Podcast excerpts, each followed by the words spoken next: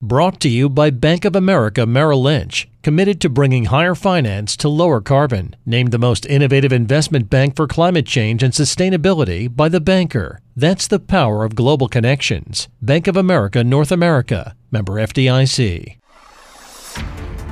This is Masters in Business with Barry Ritholtz on Bloomberg Radio. This week on the podcast, I have Bruce Tuchman. He helped bring a number of U.S channels overseas, number of uh, television channels like Sundance and AMC and MTV and Nickelodeon and a bunch of others uh, global. Uh, and we really have a fascinating conversation, uh, especially when we get loose in the podcast portion, talking about the future of video and what it's going to look like.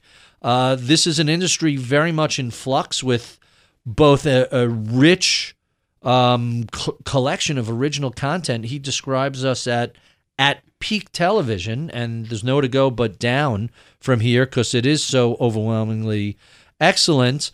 Uh, but the nature of television is changing. The nature of content distribution is not going to be what it used to be, where it's just a fat uh, cable or or satellite to your house, and you buy a package and that that's it. Video on demand, streaming, downloading, these are having major changes on how the industry uh, is progressing, and it's really in a period of, of dynamic flux. So, if you at all are interested in content creation or in uh, how the nuts and bolts of, of content gets distributed around the world, or really what the state of media is going to look like in 5, 10, 20 years, I think you'll really enjoy this conversation. So, with no further ado, my conversation with Bruce Tuchman. This is Masters in Business with Barry Ritholtz on Bloomberg Radio. My special guest today is Bruce Tuchman. He began his career as an M&A attorney at Skadden Arps before entering the world of television, where he helped bring such brands as MTV, Nickelodeon, Sundance Channel, and AMC to a global audience taking American content to more than 140 countries around the world. Bruce Tuchman, welcome to Bloomberg. Very good to be here. I appreciate your having me. So, I found your background really fascinating. Um, you're an expert on video content, on t- modern television streaming, and video on demand. So, we'll get into Amazon, Netflix, and a whole bunch of, of related companies in a few minutes. But you began your career as a corporate M&A attorney. How do you go from that to essentially running a handful of television networks? Um, it seemed uh, less circuitous, I suppose, to me. Um, I always had a passion for the entertainment business. Um, I also um, had really wanted to. I, would taken time after college. I moved abroad to Spain to develop uh, some of my international business skills, my Spanish language skills. At that point, as a young man living in Spain, I decided grad school may make sense. I was thinking of taking the GMAT or the LSAT. It had been a while since I was doing the cutting edge math that you need for the GMAT. Right. So I took the LSAT and I went to law school. And I worked for Skadden. I had a phenomenal phenomenal training ground and, and learned a lot. But my passion had always been the entertainment business. And I reached a point in my career there after about five years or so that I thought, I don't have kids yet, not married. I could make the shift with less risk. And I really started developing this passion, this idea that if you if you don't follow through with your passion in life, you're not going to be happy later in life. So I did that, and no regrets for that. So so how do you go from Skadden to MTV? That is not a natural career path. Or is it? Was there a transactional relationship with Viacom or anything? And it, suddenly someone said, hey, you'd be perfect for this? It's a great question. There isn't that, and it may not seem natural, but what I had been doing back in uh, late 80s early 90s i really focused on international m&a and corporate. So i spent a couple of years of my time in skadden's london office. So i was learning a lot about uh, cross-border transactions. And it just so happened at that time pretty much in the cable and satellite business these big brands from the us were beginning their international expansion and they had a lot of great ideas, a lot of creative passion, but they didn't really have a lot of people who knew how to structure one's presence in an international market. How would the media laws and regulations affect a business? How do you structure a joint venture with a foreign partner? So I had those skills. So I came on board originally to spearhead the legal and business affairs aspects of MTV and Nickelodeon's launch into the international markets. Huh, that's quite interesting. So really between Spain and London, that was your graduate school for taking television brands, content brands overseas. It was the beginning, and I had some really amazing insights. Uh, I worked on one project in particular, which was the restructuring of News Corp's debt back in the uh, early 90s. That was. Uh, so that was for Skadden in the London office. News Corp is at that point not really a behemoth in U.S., but huge in, in the U.K. And also uh, amazingly taken to task for uh, funding Sky. Sky was their baby that was bringing the whole ship down. Um, now, we all know what happened. Uh, they restructured, and Sky is a behemoth and an incredible right. business.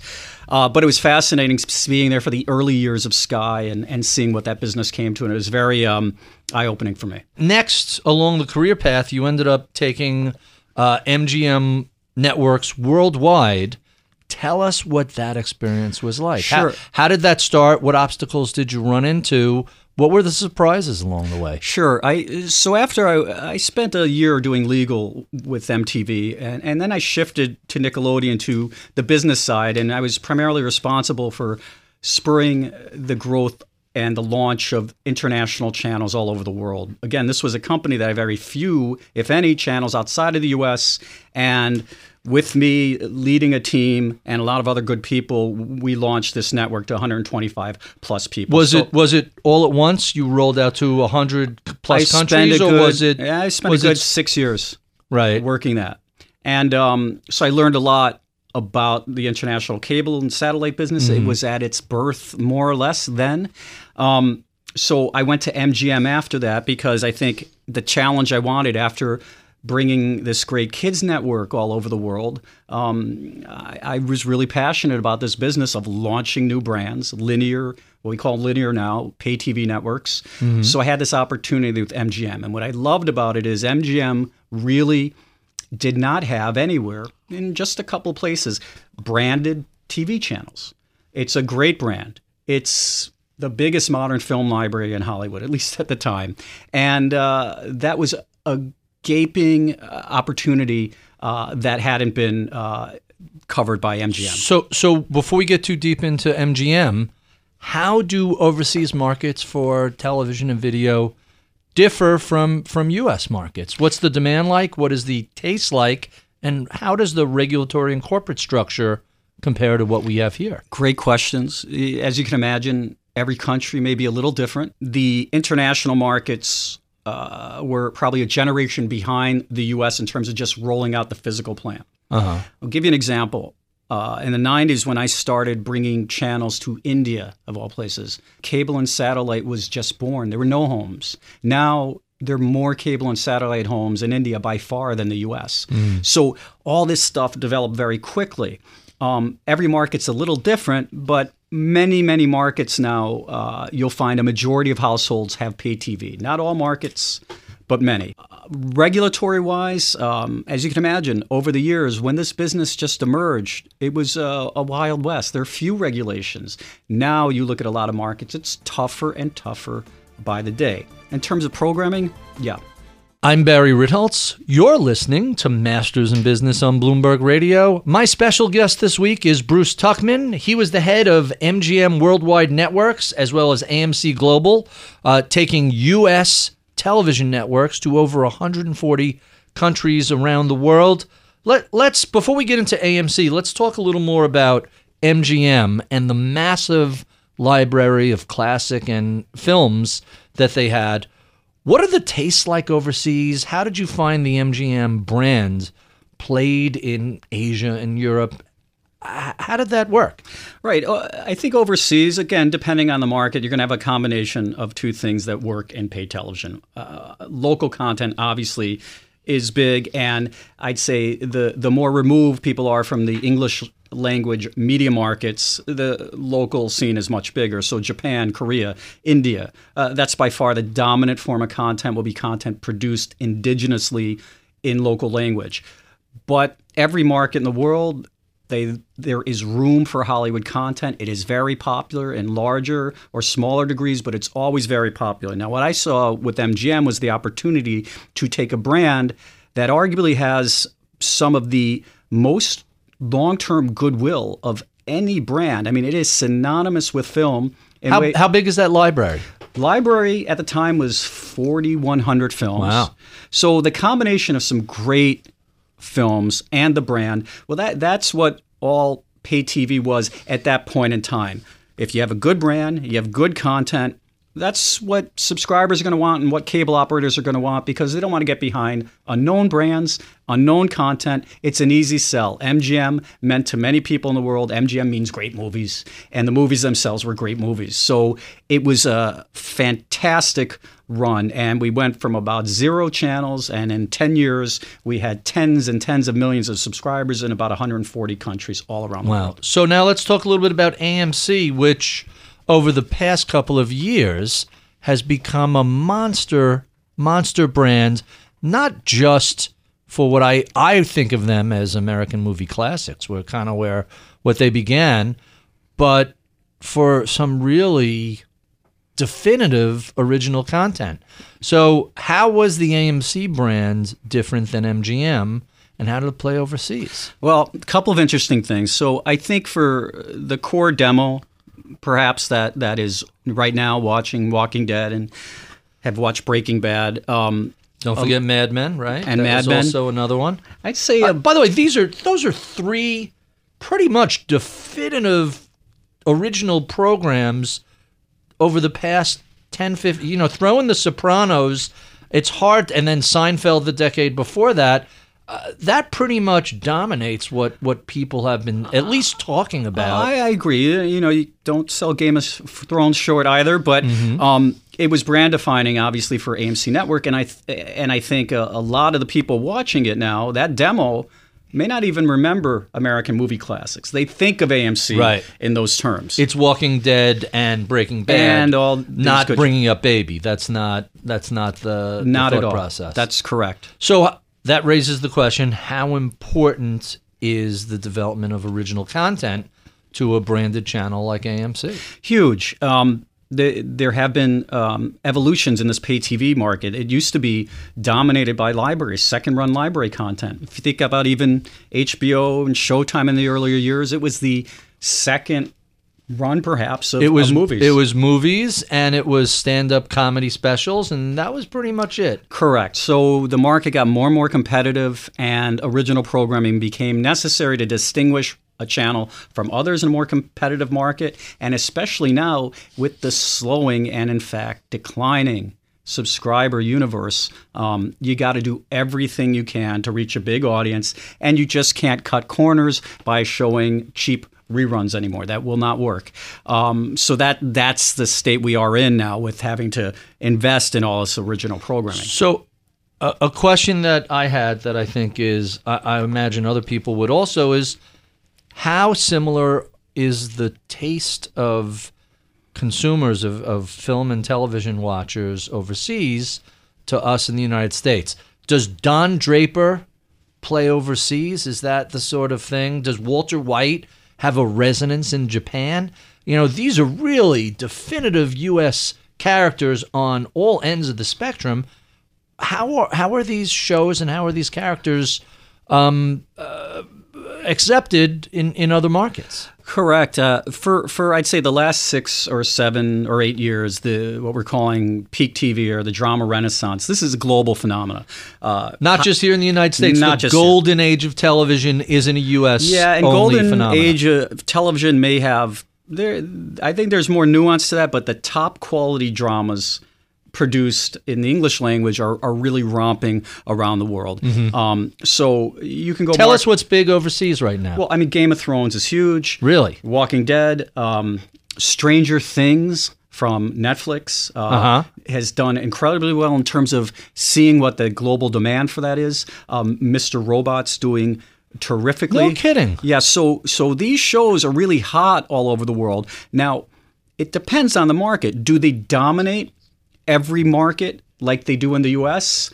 No, not necessarily, because as I mentioned before, a place like India has uh, an incredible local production industry. They're they're broadcasting um, original programming developed in India in a dozen different languages. However, these shows break through. These dramas break through in every single market all around the world. May not happen five years from now, but we have been in this phase of the business for the last I'd say eight or so years where, where this is very is working. Let me throw a curveball at you. I remember moving out of the city to the suburbs a dozen plus years ago and not being happy that I couldn't get BBC America, which I was used to when I lived in Manhattan for 20 years. So I had to go to a satellite instead of the local cable. Now yeah. it's everywhere.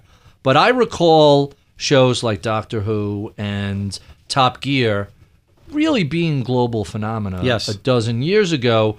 Was the BBC the first network to really take themselves global? Did they set the uh, the original model for this? I, I think uh, the pioneers were both the major Hollywood studios that have always had incredible sales arms for their TV and movie production all around the world, and BBC. I would also put up in that category, especially within the Commonwealth nations. BBC was always an important brand and always had an extensive network of channels and programming, and they put a lot of money. Um, resources into getting that stuff all around the world. I'm Barry Ritholtz. You're listening to Masters in Business on Bloomberg Radio. My special guest today is Bruce Tuchman. He is a former M&A lawyer from Skadden Arps who entered television and ended up taking over a number of channels uh, such as Sundance, AMC, MGM, and bringing them uh, global to over 140 countries. You're on the board of advisors of Parrot analytics. Sure, I'm a board member. Board member. Yep. L- let's talk about what it means to try and measure audience. Um, in the U.S., we have Nielsen uh, ratings, which has been a lot of criticism and complaints that it doesn't capture um, time shifting, it doesn't capture a lot of things. What's it like trying to measure viewership overseas? Well, I think it's funny. Even today, after this election, we're seeing that taking a sample like Nielsen does. Mm-hmm. Nielsen has 30,000 or so paneled homes, only recently stopped using paper to document what people are watching. And they're extrapolating from that what people are watching. That is part of the basic um, underlying concern about extrapolation based, panel based surveying of TV audiences. We, we get so much information on the web right. about website performance. We could track how long people are on a site, where they're coming from, how how quickly they bounce off, where they click on the page, how how many different things they Correct. look at.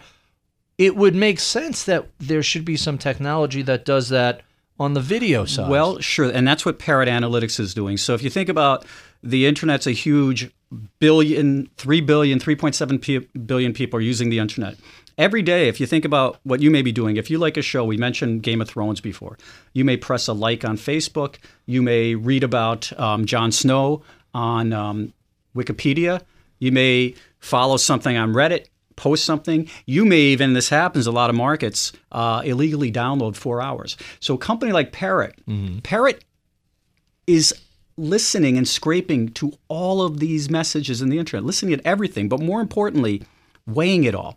If you download four hours and pirate it of Game of Thrones, you're pretty passionate about a show. If you're liking it on Facebook, you like the show, but maybe not as much. Now, if you weigh all that together, you could come up with a real um, actual genuine amount of data that people are expressing demand for TV shows, which I think is far more compelling than just having surveys where you're extrapolating. Because but but don't we run into potentially the same problem that hey, we're not actually measuring votes, but we're we're surveying, we're looking at what people say and do about candidates or about shows and trying to draw a conclusion about it from that model. The difference is there's no conclusion being drawn. It's empirical. It is okay. We've measured now a billion data points. These are powerful computers, and this is the facts.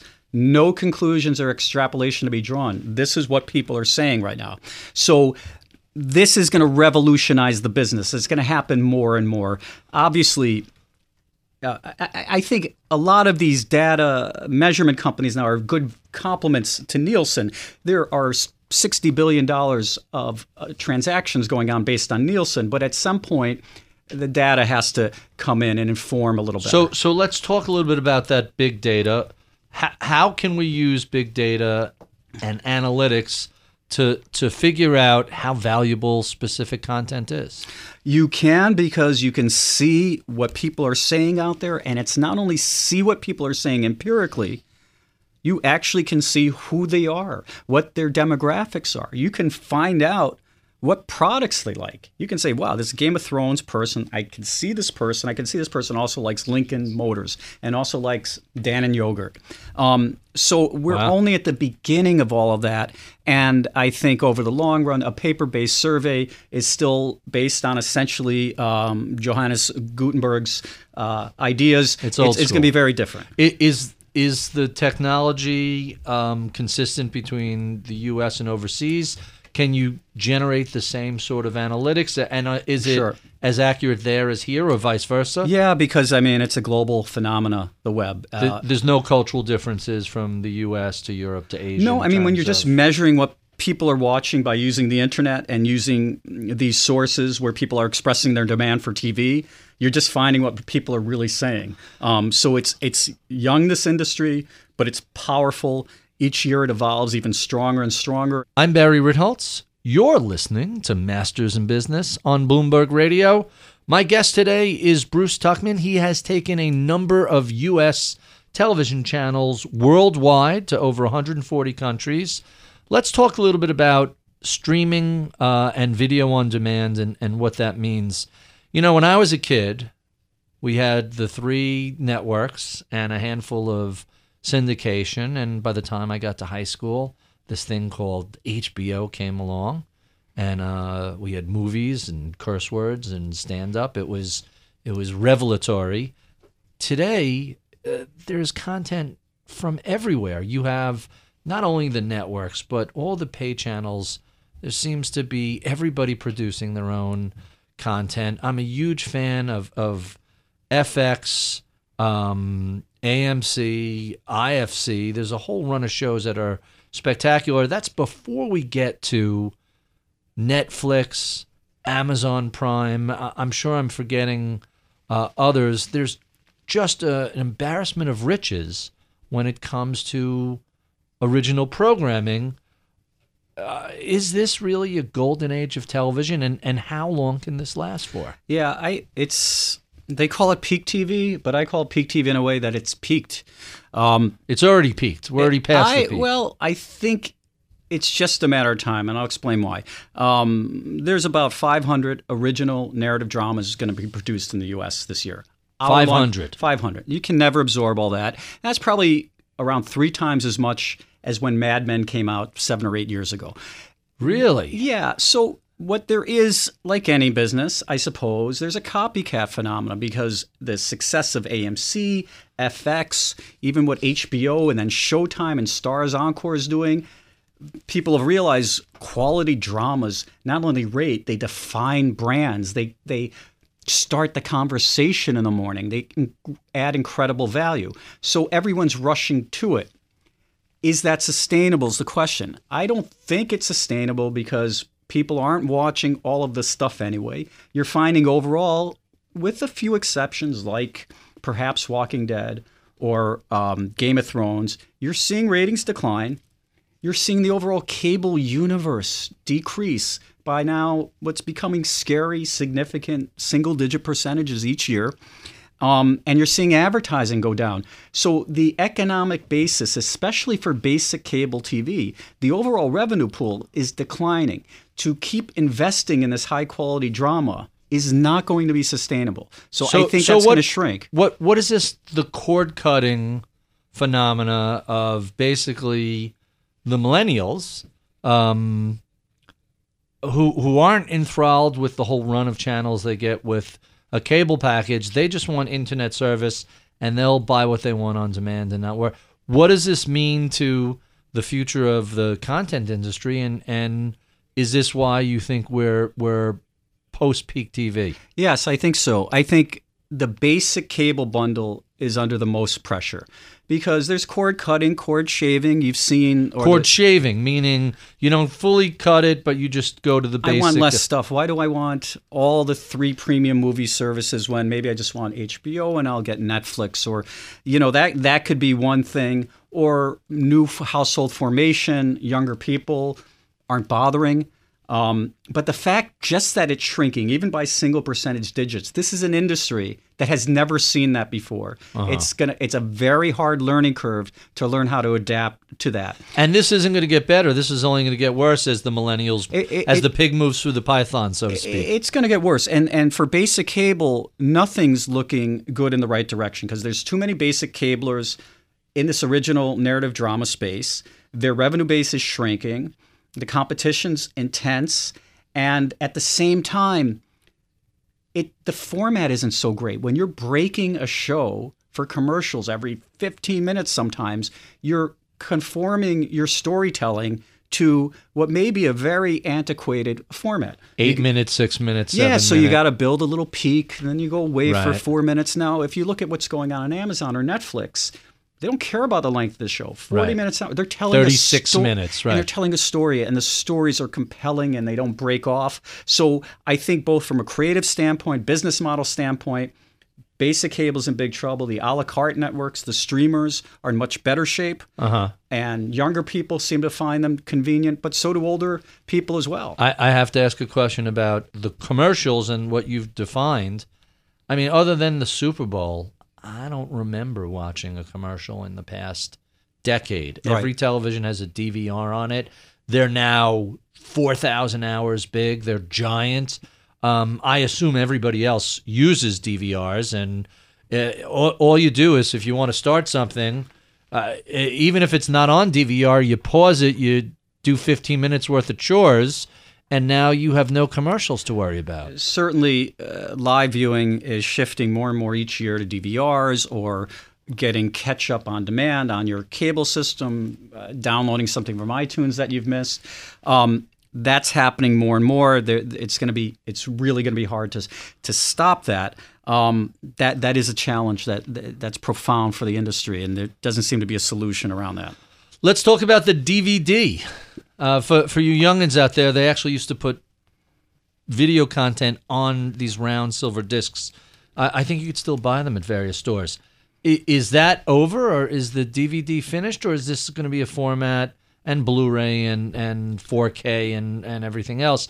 Is this going to have any sort of legs? Sure. Um, it will get harder and harder, obviously, in smaller quantities to manufacture at economies of scale this kind of technology. However, I look at some markets like Japan. I mean, eh, Japan really has a robust DVD business and seems to be a part of a lot of people's lifestyle. Go to the corner DVD store each night and pick something up. Don't, so don't they have a robust album like an LP, uh, uh, full 33s?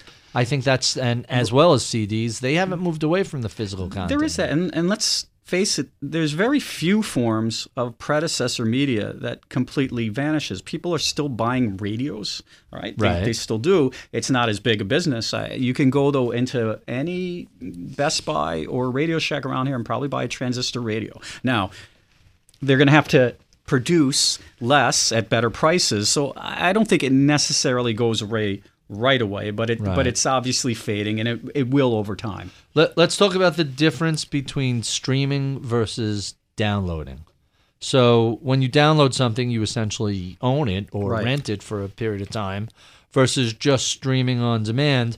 How are those two businesses different, and is either of those um, likely to become the dominant methodology, or are they going to coexist? they they have to coexist, and I think download is getting um, a dangerous short shrift. By which I mean, it used to be my personal frustration as a guy on planes a lot. Yes. Is with Netflix. I can't download anything. I can't watch anything. I can't stream in an airplane. We all get frustrated about that, but that is, let's say, an elitist problem. Yes. Maybe. That is How- very much a first world issue. But you know what? It's a bigger third world issue. You know what I'll tell you? Because think about this. In a developing world, it costs a lot of money to stream. bandwidth is actually really slow, yet on demand content's really valued. So, what a lot of people are doing in countries that represent one, two, three billion people, they'll go, for instance, to a mall where there's free Wi Fi. They'll watch there, but where they can download, that's where they download. So, they download everything for free, go home and watch it.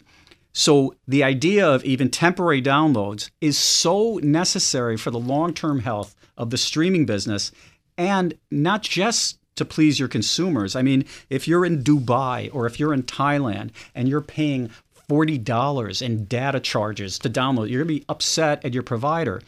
But I would also say for the studios, the producers of content themselves who get wigged out about downloads, if you don't offer temporary downloads to your paying streaming customers, it'll be pirated then the next day. So you make the choice. Really? Well, yeah, because if something is available at a reasonable cost, you're already subscribing to a streaming service, Right. and it's their day and date with the debut of the show in the US, you'll get it on your streaming service and everyone gets paid in the value chain. And if it's not there or you can't download it and you're going to have to pay a fortune to stream it and you're never going to do it because the quality of streaming's bad anyway, someone's just going to go home on their connected broadband and pirate it. So let's talk about piracy. How significant is piracy? How serious do you think piracy is um, to the content producing si- side of the world? It- look, it's huge, and there's all different stats on measurement, um, but it hasn't stopped um, the producer of Game of Thrones being in business. They're making a Right. ton of money.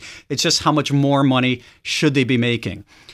I don't know, nor does anyone know the answer, but some of the solutions are, for instance, I think iTunes did a great job of offering really an easy interface, a fast download Right. at an affordable price, which kind of made it almost a no-brainer. You know, I don't care. Let's not rip it off because it's it's really painless. It's a couple of bucks, five bucks for a movie. Why wouldn't you do that? and 10 it's for 99 cents for a song. Right. Um, the the video business has to be doing that. You have to offer people, most importantly, big shows literally simultaneously day and date all around the world. If Game of Thrones is here at 10 p.m. one night, and they're doing this now, it's got to be shown everywhere else. around Otherwise, the world. someone will pirate it here and send it over there. right, yeah, or pirate it over there because it's it's all connected now. We've been speaking with Bruce Tuchman. He used to run MGM Global and AMC International, bringing a number of U.S. channels to 140 different countries around the world. Uh, if you enjoy this conversation about video streaming and on demand, be sure and stick around for our podcast extras where we keep the tape rolling and continue chatting about all things television. Uh, be sure and check out my daily column on BloombergView.com or follow me on Twitter at Ritholtz. We love your comments and feedback. Be sure and write to us at MIBpodcast at Bloomberg.net. I'm Barry Ritholtz. You've been listening to Masters in Business on Bloomberg Radio. Brought to you by Bank of America Merrill Lynch. Seeing what others have seen, but uncovering what others may not. Global research that helps you harness disruption. Voted top global research firm five years running. Merrill Lynch, Pierce Fenner and Smith Incorporated. Welcome to the podcast, Bruce. Thank you so much for doing this. This is really uh, quite interesting. When, My pleasure. When we first met and talked about what you did, I was very much intrigued. Not just because I'm kind of a, a classic film fan and and really a uh, television idiot, but the idea of taking U.S. content and saying, "Let's turn this into an international business," is really quite fascinating. So um, let's see what questions I missed before we jump into our favorites. Um, oh, Sundance. We really didn't talk about Sundance Channel, which I wanted to. So the original Robert Redford Sundance Festival eventually became a channel, and uh, I, I kind of remember the line something about honoring Robert Redford's mission to celebrate distinctive storytelling from independent voices. Is that more or less the? Uh, That's correct, and I think he's always said it best. Um, and I would add to that because what he's always also said is that's not not otherwise being heard in the mainstream media. that makes sense. That's what drove me in terms of the Sundance international expansion. They're doing different things now in the U.S. that I didn't run. I won't speak to, but. Um, that propelled just in three years. I was able to take uh, uh, with my team that channel from a couple of countries to about 80 countries around the world with that in mind. When you think about it, uh, the U.S. Uh, majors are producing maybe 100, 120 films a year. Mm-hmm. And that's what dominates the pay movie TV channels all over the world. Yet at Sundance alone, there's thousands of independent films that are submitted. So, so wait, 120 U.S. mainstream films per year, feature films, and just submitted to the festival. There's over a thousand thousands each year. Thousands, and that's wow. just Sundance. So, what's I think happening, and what Robert Redford was speaking to is so much more content is being produced independently, and it's not getting its, let's say, strict fair share of the airtime. Now, some of the content may not be great, and a lot of the Hollywood film content is not great either. But I think what allowed us to expand so much and get so much real estate with cable operators all around the world was just simply that premise. You're missing a lot of great content, and it's actually not that expensive compared to what you're paying for some of the Hollywood film content. And it's just going to add to a diversity of voices, and we'll bring in a lot of, and what we did a lot around the world, we brought in a lot of local independent films. So when I think of Robert Redford, uh, he's an an icon. Um, here we are post election, and everybody had on Twitter had uh, the shot of the candidate, uh, which was a, a, very famous film of his. You know that now what? What scene, do we do now? Right, yeah. that's exactly it. So I saw that last night go around. Um, there, Butch Cassidy and the Sundance Kid. Go down the list of films um, that he was uh, active in. Uh, they're just an amazing run of, of movies, but it's such an American brand. Does that play overseas, or or it, a- am I imagining that people overseas are, are, are more different from us than perhaps I should? I, it plays overseas in that if there's any brand that's synonymous with independent film, right, it, it, it's Sundance. Now, will your run of the mill guy walking down the street in some country 2,000 miles away know Sundance? Maybe, maybe not. But I think everyone.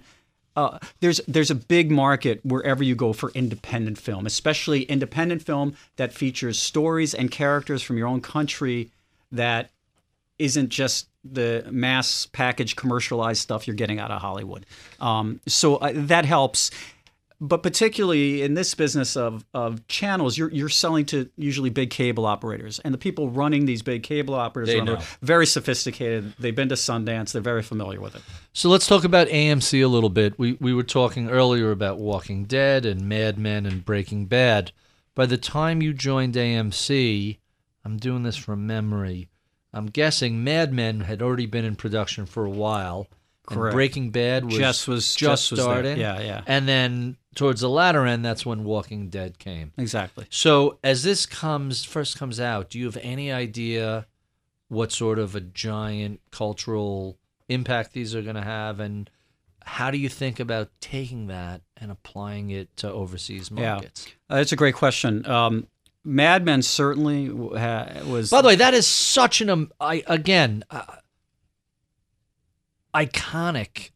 Like just when you think of that late 50s, early 60s era, and Don Draper has become an archetype now.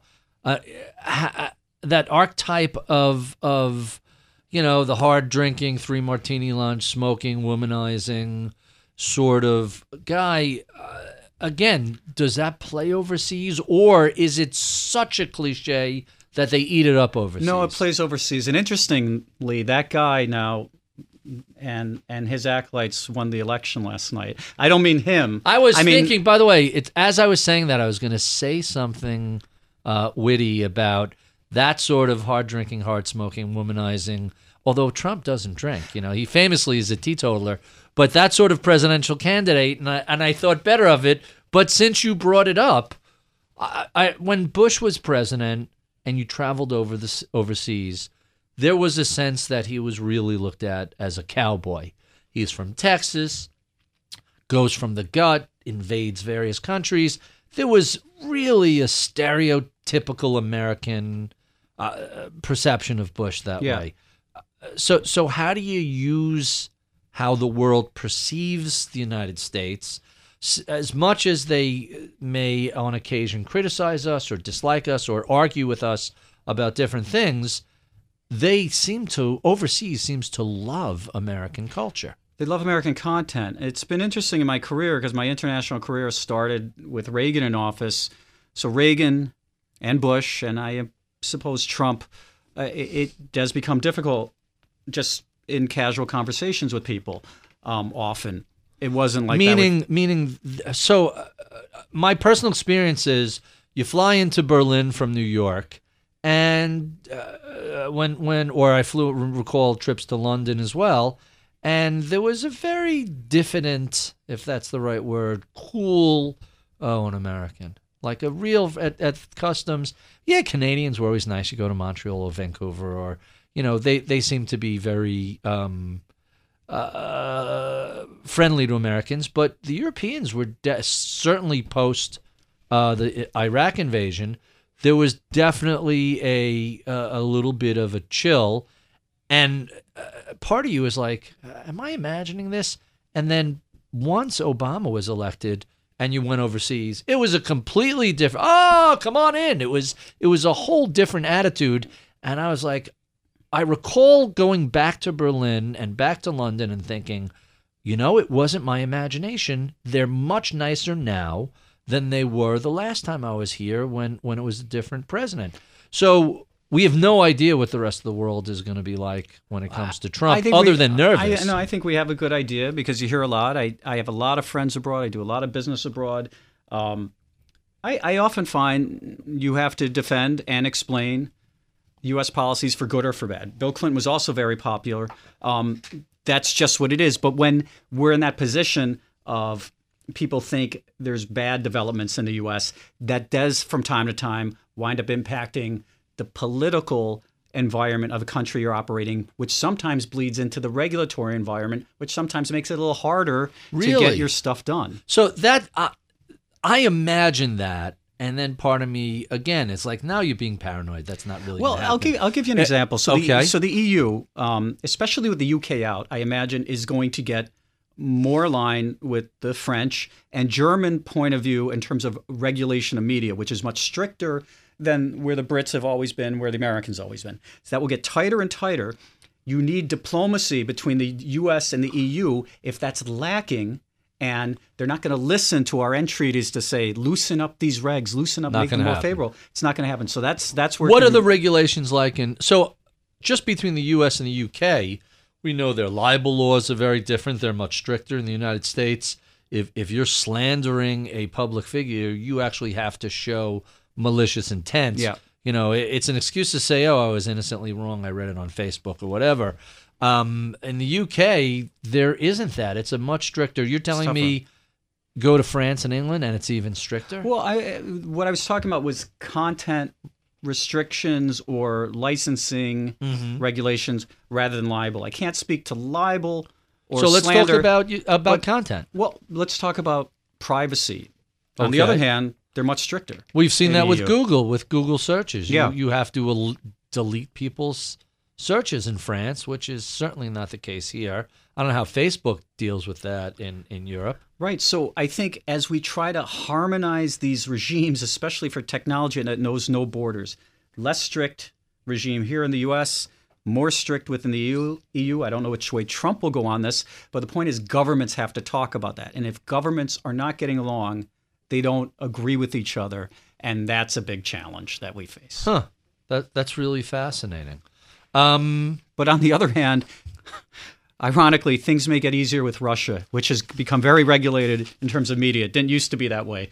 Um, if well, there's one savings grace, I, I don't know that offsets everything else. Well, when you say regulated, do you mean you know killing journalists, or do you mean their actual? So just for my business, linear TV business, funny quick story. In 1996 or 7, I believe, I did a deal. I launched the Nickelodeon channel in Russia, in Russian, in their emerging pay TV business. It has a million, two million subscribers. I'm so proud of that. I went there for launch.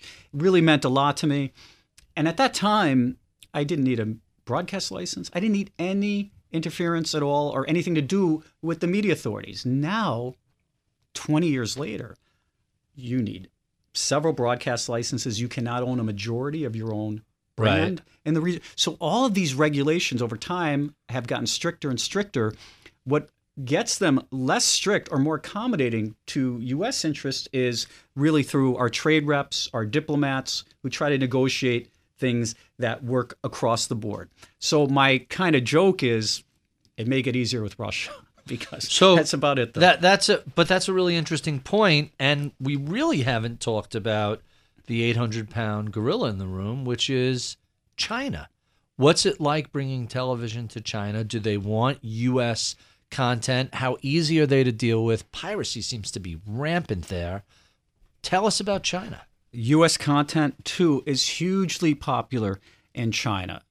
Local Chinese content is more popular, but China has a fascinating business which no one even appreciates, and you don't see it in other countries. But I call it AVOD or advertising video on demand or free video on demand. How There- does that work? There are five or six different sites. Yeah. You can put on your laptop, you can get an app for your TV, you can watch on your mobile device. You go, you literally, it's free, and it features first run, day and day programming often from US studios and everything else. And you watch it and it's ad supported. Really? So instead of like Netflix, and it could be the So same, that's the YouTube model, or or theoretically the Yahoo model. It is the YouTube model because it's ad support. It's the only market that can probably do that because it's so big. and nobody so it makes sense it's you have to have volume in the US again first world issue we would rather pay up for the premium model or the technology like a DVR to go bypass the advertising they're happy to take it cuz it's free I think that's that. That could be it. Yes, absolutely. it is now as they start to make more money are they uh are they going to have the same issue that we have where uh, a little bit of, of wealth and people become impatient and they don't want to watch to be determined, but what's happening in China now, because the wealth really has to get there, a lot of this viewing is on um, probably even better working uh, Xiaomi devices, you know, very good handsets. tablets handsets And a lot of people are watching that way, especially a lot of the young people. They may not have two or three TVs in their homes. So that's how a lot of content is being watched. and they have more money they have more time than money so they're happy to do it if it's free sure. huh. That that's quite fascinating. What before we get to our standard questions let's let's what else can you tell us about china that we probably don't know? I think um, there's questions, obviously, about the macro economy in China, the banking system, but at least what The I debt see huge amounts of debt. But i mean from from what you do what do you see there? Booming, booming. Entertainment booming. Uh, it will, it will soon be the largest movie market in the world. That's it's not already i just assume given the number of people It's about to cross that threshold. Uh, obviously, that has already changed so much. If you think about what's being shown in our own theaters, I, I read a while ago that because the overseas um, rights are so valuable, that very often when there is a uh, expensive film to be made, even the storyline has to be built so that it's going to be a winner in China, and you you pre-sell the foreign rights before you even make the film.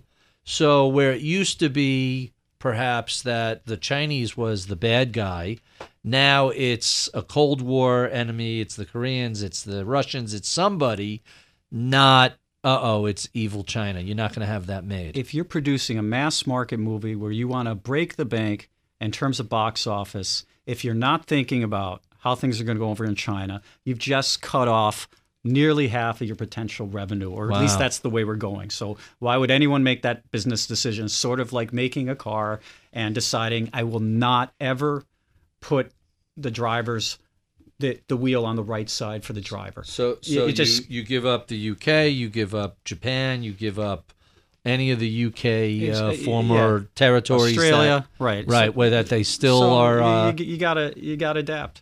Yeah. um, I, I think it was Anguilla, where we uh, rented a car and they pull it around, and I'm like, oh, that's right. The Exactly. And you ever drive that for the first time? yeah, oh yeah. You just crazy. basically my my rule of thumb was, um, just make sure that you're you're.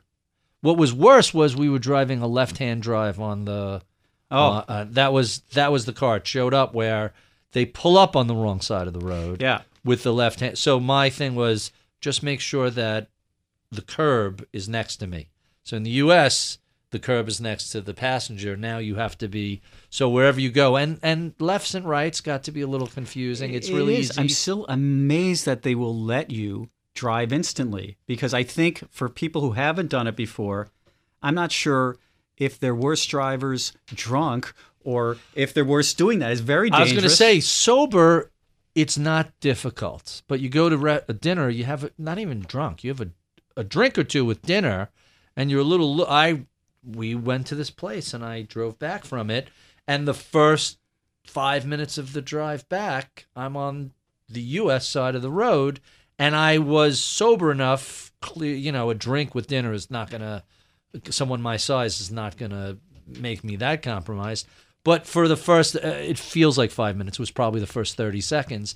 Oh, gee, I'm on the wrong side of the road. I have to get on the right. but what? so- by the way, what country was it? Sweden that they stopped at noon and reversed the sides. I think I they don't, might have. I, I don't remember if it was Sweden or somewhere else, but literally everybody stopped one day and. But my point is a a drunken person driving in the US, all right, is shouldn't be driving and they're dangerous. And a neophyte person who's never driven on the other side of the road in the UK is also a dangerous person. Right. Maybe and not sh- quite as dangerous, but it could be close. it could be close. And then it's- and then a trying to turn. stick shift with you, the left well, hand. stick shift is easy, but you make the turn, and you know your brain goes through a certain Exactly. set of muscle memories.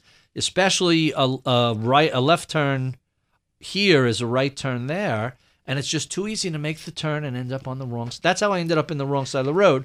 You Yeah. come out of a driveway, and it makes sense from a restaurant. Makes sense to stay, but I digress. So, so. Um, uh, I don't know how we got to that point, but it's, oh, the Chinese film market and how yeah, you can't you can't You can't- so can't ignore it it now. comes. This is really going to drive content. More China's going to help drive content for the future. Of course. So I know I only have you for a uh, a finite amount of time. Okay. Let Let's jump to our standard questions. You got it. And um, you know, I only briefly talked about you at Skadden Arps. So you're at Skadden Arps. You're doing M and A work. How did you end up? What was the transition from lawyer to television channel executive? How, how did that come about? Um, you know, you become a more senior associate as I have been doing, and you get to the point if you're doing well, you run your first or second big deal, and it's exciting. You learn a lot. Meet and a lot of people. Meet a lot of people, but then you realize, you know what? I'm going to be doing this around the clock for another four or five years, if I can become partner. I've learned a lot, and um, but I, I've always been driven just by passion. And I didn't want to give up that opportunity. So it took a determined effort. This was before the internet. I sent out cold, hard oh, so copy you, resumes. You looked for. for I the- looked. really? yeah, I, I really, um, And you had done enough television related work that you had an expertise in it, and you could talk about BSkyB and everything else. yeah, but more so, I, done, I did a lot of international work, which I think was even more valued because Uh-huh. there's plenty of people who know television at the time, at least in terms of TV branded channels. There weren't a lot of people who knew how to set things up So internationally. you you're sending mail out. You're coming from a firm with a great reputation. Who was the first entity that that? So I got a MTV Networks, among others, said come on in, and I was thrilled. I was a young man. I was thirty maybe, and I'm like, this is the coolest thing. Right, to me. MTV back way back in the 80s and 90s. MTV was as hip as it got. I just wanted the business card. I just wanted that business card. And uh, I tell my kids now because things are different. I say it was the Google then. You just got to Right. understand. It's like That- what you think of fair, Google now. That in terms of hipness, that that might be. There was a period of time where MTV was was huge. Yeah. absolutely huge, and and around that time was when you um, took them international. Yeah, I mean, I, I helped. uh, I was uh, more. Uh, I was coming up in my career then, so I was part of a team that really did that. Uh, but it was great work because uh, uh, MTV was so influential in my life because it came right at that. You know, I was 17 or so when it came out. Right. And uh, Yeah, that's about right. We're about the same age. yeah, and that was you know that was my home base for years up until I probably had kids, and then it became news channels. But um, apart from So, that- what do you kids find cool and hip today? That's the MTV of of the modern era. Is it is it Snapchat? Is it things like that, or I, I hope my my 13 year old won't get mad at me for this story, but she once said to me, Dad, I want a TV in my room. I go, why? You don't watch TV. She goes, well, Jordan, her older sister, has one. I go, yeah, but you don't ever watch it.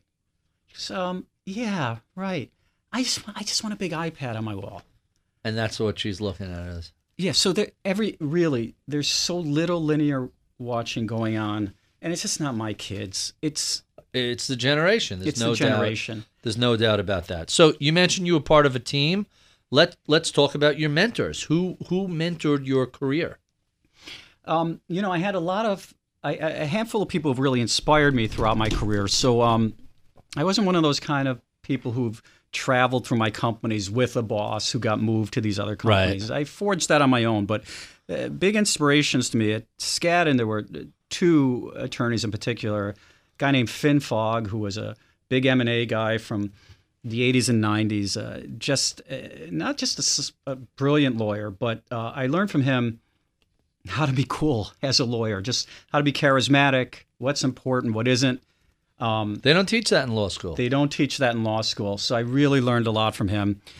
Another attorney there, Nancy Lieberman, really taught me the value of how hard you have to work for perfection. That it's not good enough. That you can't have a typo. You shouldn't have a typo. People are paying you a lot of money, not just for your substance, but everything else. I learned a lot from her. really?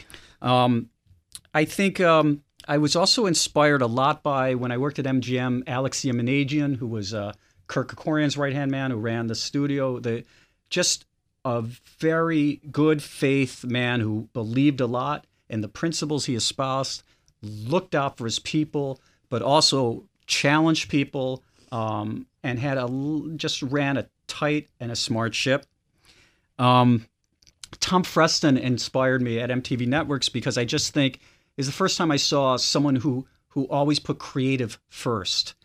But that made sense because you know these are a lot of people treat the media business like their businesses. They get too focused on uh, the balance sheet and the P and L without realizing you got to make the product hot and you got to make the brand hot and you got to value those kind of people who can figure that out. I, I just finished reading. We'll get to books in a few minutes, but I just finished reading to Pixar um, and Beyond by the the former CFO who was uh, Lawrence Levy was recruited um, by Steve Jobs to basically come rescue Pixar, and um, amongst other things, he said their secret sauce was how the corporate side, how the finance side, essentially left the creative alone, and it was actually built in to the corporate culture and the entire structure. Hey, the geniuses who are creating Toy Story, you're not gonna, you can't mess with that. No notes, no, you know, movie executive saying, "Hey, uh, can we can we bring in a girl to this, uh, you know, a toy to be Woody's friend or whatever it is." The sort of nonsense that you hear about with that it's that same concept of of you have to def- keep the creative side It- separate. It's still art, and I I would ask you look at any media company right now and their story and where they are in their evolution and their arc, and more often than not, you can explain it as to who's ruling the house. Is it the uh, right brain or the left brain uh, side of the brain? Um, the so other so when you see a mediocre television show, when you see a, a film, do, do you ever look at it and say, "Oh, you could see the the the accountants messed around with this. definitely you can see all the compromises. The suits got the involved." suits or whatever, or when it becomes so obvious why they skimped on this character or they put that in or whatever. And and that's the challenge for movies because sometimes you know it, it looks that way. Not always.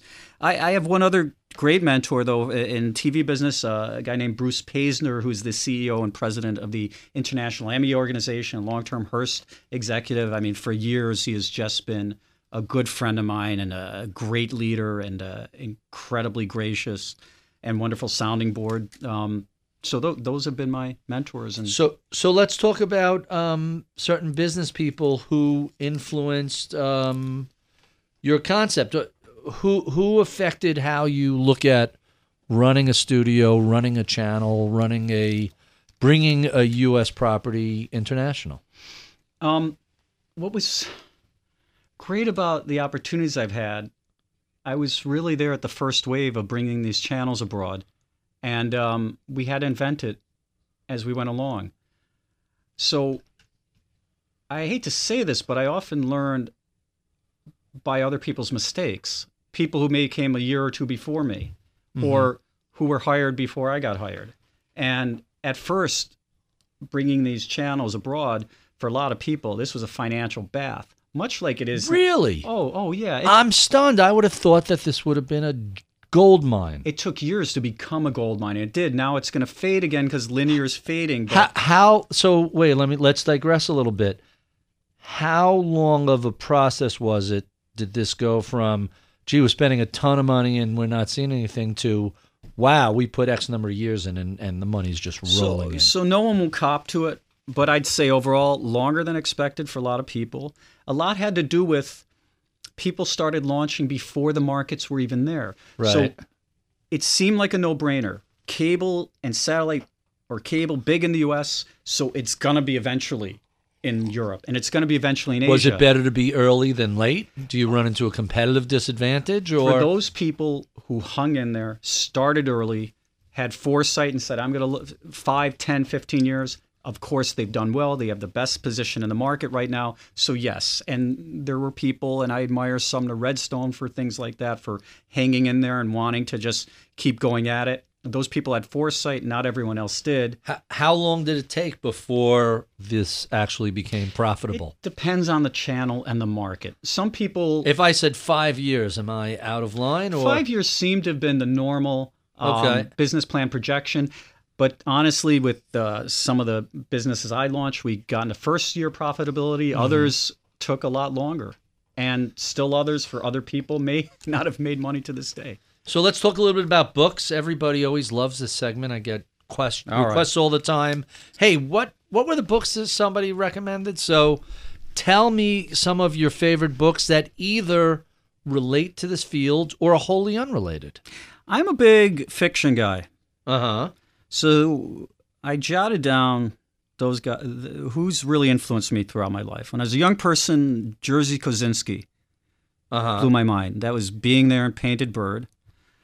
By the way, be, being there eventually becomes the Peter Sellers movie. Correct. Painted Bird. I don't remember This was what his. what became of that, he, but that was a big book. yeah, escaped young boy who escaped the Holocaust and led a group of refugees, um, but gripping, intense. And at the time, there were not a lot of books like that, other than uh, nonfiction um, descriptions of what happened. Um, I was really influenced as a teen by Garcia Marquez, A Hundred Years of Solitude. I Right. still consider that my favorite Really? novel. Um, I love Philip Roth. I mean, I'm very happy Bob Dylan got the Nobel Prize. Wait, but- before let, let's go back before you. Um, so again, same same age, Mm-hmm. same demographic background.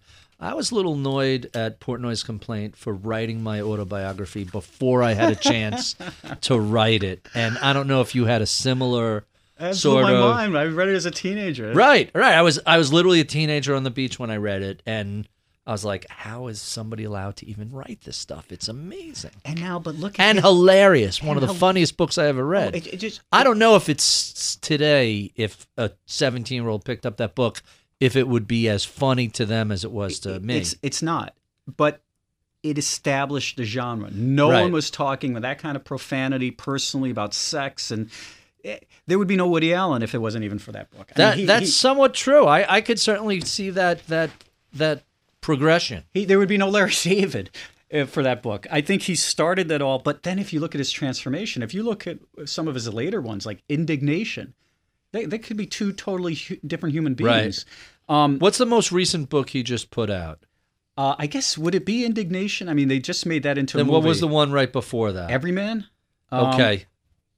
So, uh, and, you know, these last several books have been thinner, sparer, moving. Plot Against America, you know, everyone's been pointing to that as what foreshadowed what happened last night. Um, so I, I think he he really was and is the most worthy author of the Nobel Prize, and um, one day he'll get his due. I really like a French author, Michel Houellebecq Uh huh. who's just mind blowing and, and just his last couple not so much, but Um, What What's your favorite title of his? I like a lot of people like Atomized, but mine is Platform, is is a novel he wrote which really blew me away. Just I think he he he's fearless. He broke a lot of norms with that. Um, a nonfiction book which really moved me, and I gotta say, probably really, I'd recommend to anyone is Zeitoun by Dave Eggers. This is about someone who survived Hurricane Katrina, Muslim man. What happened to him? Muslim building contractor who And this is nonfiction. nonfiction. Zeit. Zeitoun. That's the, the fellow's last name. Great guy who was saving people at businesses and treated quite unfairly by the authorities Oh, because sure. of who he was. Um, that one could, moved one me. Could, one can imagine how that plays out. That moved me. Um, I uh, really liked. Um, I just read Jonathan Safran Foer's new novel, Here I Am. hmm I liked a lot, um, especially as it went on. It, it, it was very thought provoking.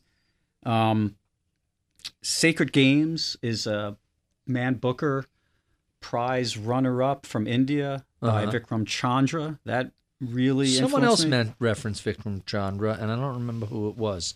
I'll have to I'll have to take a closer look. great novel and i really liked it really i still think about it it was so creative the the the yiddish policemen's union the um Chabon book Uh huh. where it's an alternative history um, My wife read it. I haven't. I haven't gotten to so it. after the war world war ii israel is not created and instead the us gives uh, a homeland to jews in, in sitka alaska Right. and how that all develops. And there's a there's a fuse on it because the the it's going to end after I think it was 50 years the the gift of the franchise. So um, but the world he created and the way he wrote uh, that that book really meant a Uh, lot. you to know, there's been a run of alternative Yes. historical realities.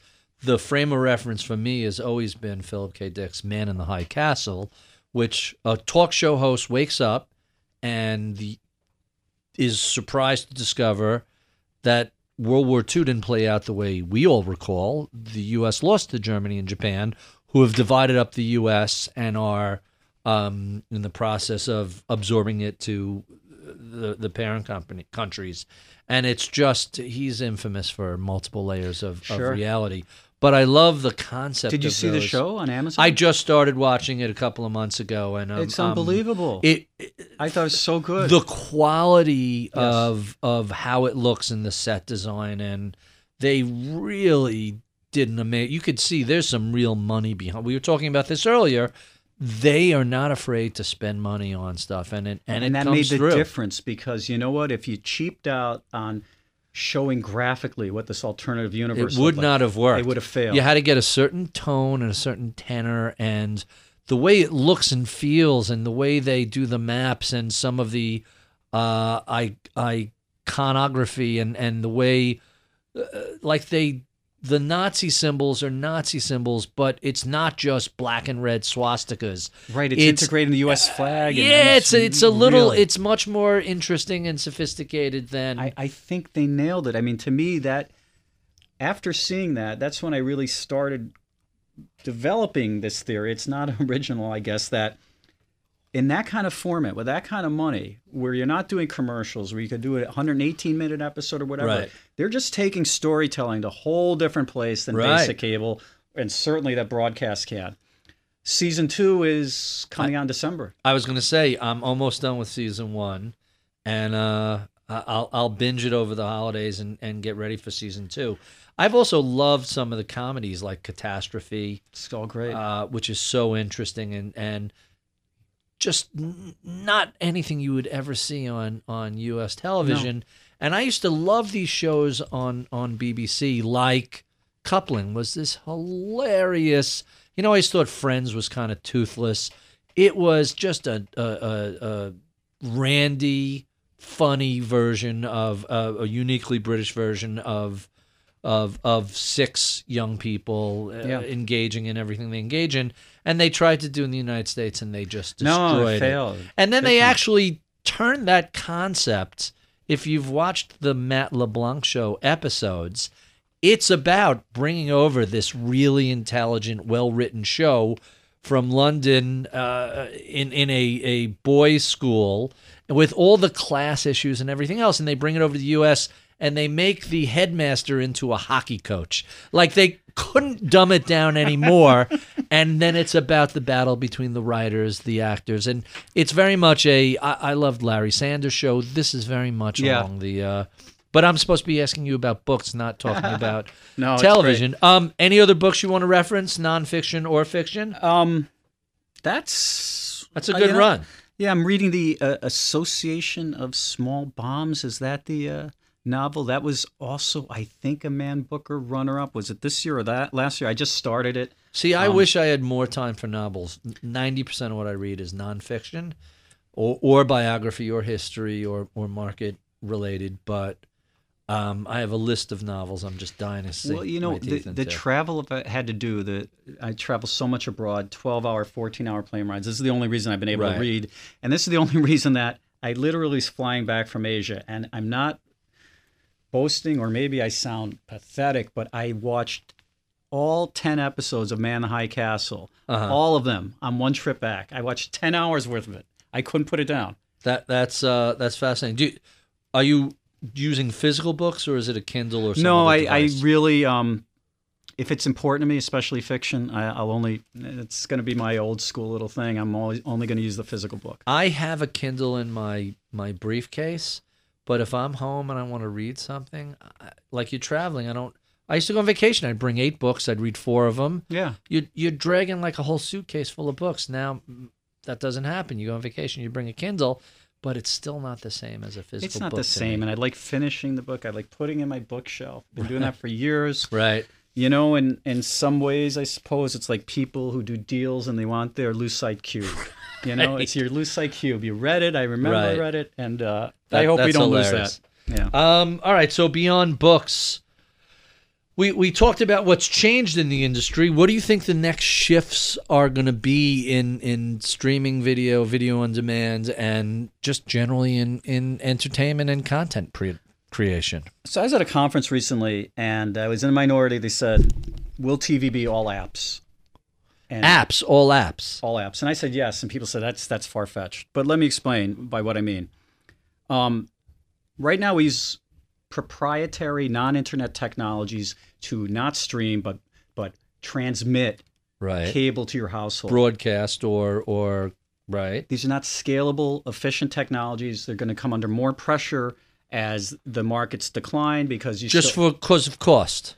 because of cost and because of scale, because less and less people are going to be using it. Right. Uh, now, streaming is uh, it's it's self improving every day. If you want to improve your cable network overnight and do a whole bunch of things, you may have to ex- take out boxes, rip out cords.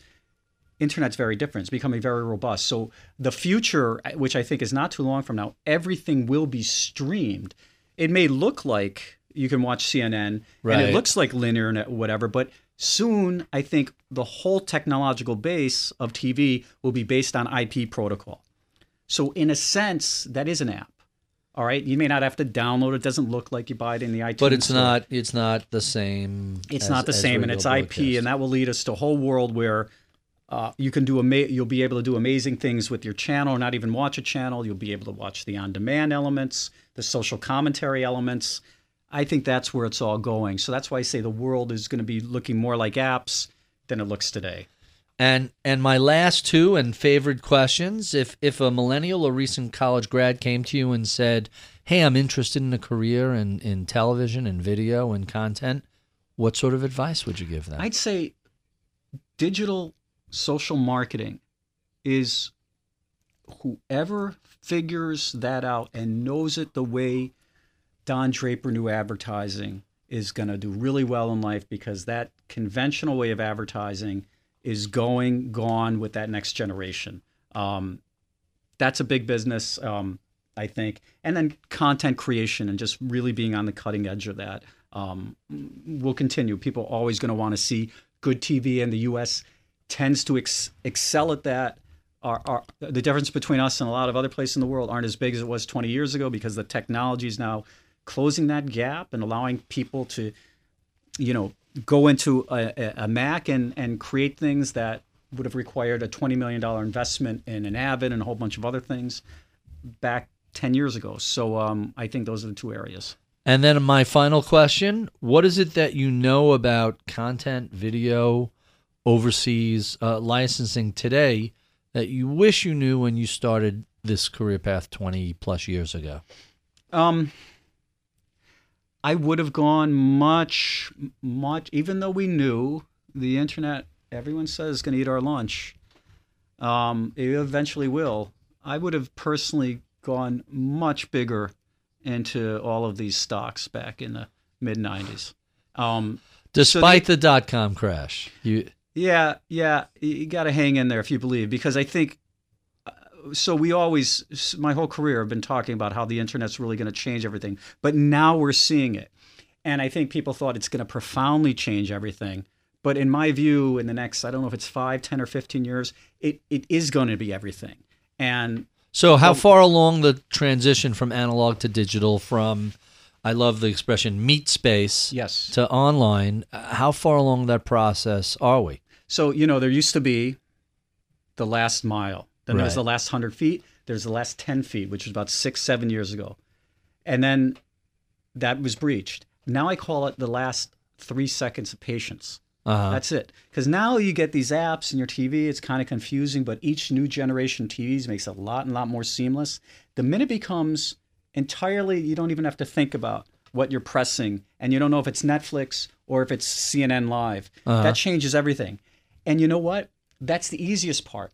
It took trillions of dollars to wire the world. Sure. For, with fiber optics. That was the last, got you the last mile.